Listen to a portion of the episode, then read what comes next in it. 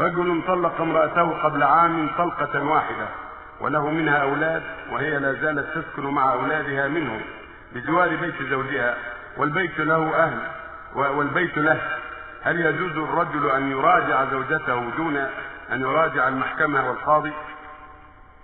إذا كان طلقها طلقة واحدة فقط ليس قبلها طلاق فله يراجعها في العدة وإذا كانت قد خرج من العدة كما قال لها سنة فإنه يتزوجها بزواج جديد مع وليها يعني أخوها إن كان لها أخ أو أب لأن أقرب من عصبتها إن كان لها أب زوجها أبوها. كان لها أولاد كبار قد أرشدوا زوجها أحد أبنائها. فإذا كان لا أب ولا ولد فأقرب العصبة كان لها أخ زوجها أخوها من أبيها وأمها. فإن كان ما لها من أبيها وأمها زوجها أخوها من أبيها. فإن كان ما لها إخوة زوجها أبناء أخيها يعني العصبة أقرب العصبة. وإذا أشكل عليه يسألها العلم في بلده حتى يعلموه ويرشدوه.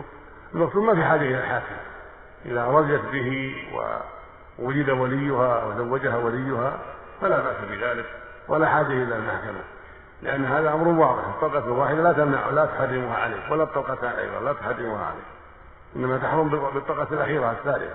المقصود أن له يتزوجها بعقد جديد إذا كانت قد خرجت من عدة.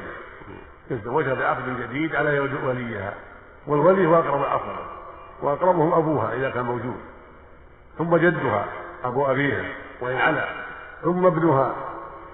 كان لها والأولاد الكبار في الدين ثم بعد ذلك الإخوة الأخ الشقيق ثم الأخ لأب ثم ابن الأخ الشقيق ثم الأخ لأب ثم العم الشقيق وهكذا.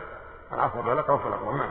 طيب ما في مهر المسمى بما بالشيء بالمهر يتفقان عليه. بالمهر بالعرض ومهر جديد إذا اتفقا مع المراه على مهر ولو ريال ولا طيب.